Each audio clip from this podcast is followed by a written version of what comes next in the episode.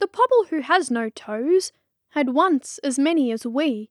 When they said, Some day you may lose them all. he replied, Fish fiddle-dee-dee. and his aunt Jobiska made him drink lavender water tinged with pink. For she said, The world in general knows there's nothing so good for a pobble's toes.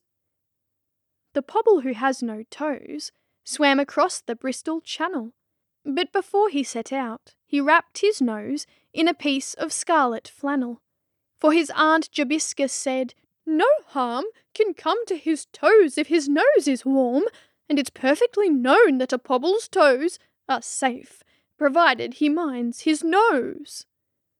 The pobble swam fast and well, and when boats or ships came near him, he tinkledy binkledy winkled a bell so that all the world could hear him.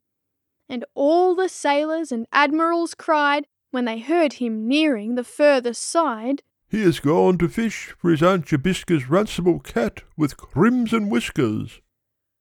But before he touched the shore, the shore of the Bristol Channel, a sea green porpoise carried away his wrapper of scarlet flannel, and when he came to observe his feet, formerly garnished with toes so neat, his face at once became forlorn on perceiving that all his toes were gone. And nobody ever knew, from that dark day to the present, whoso had taken the pobble's toes in a manner so far from pleasant.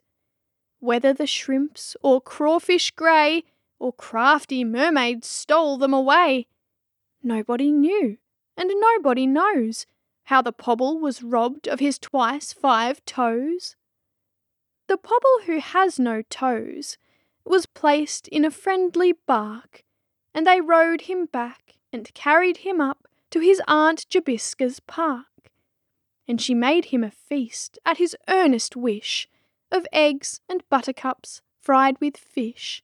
And she said, It's a fact the whole world knows that pobbles are happier without their toes.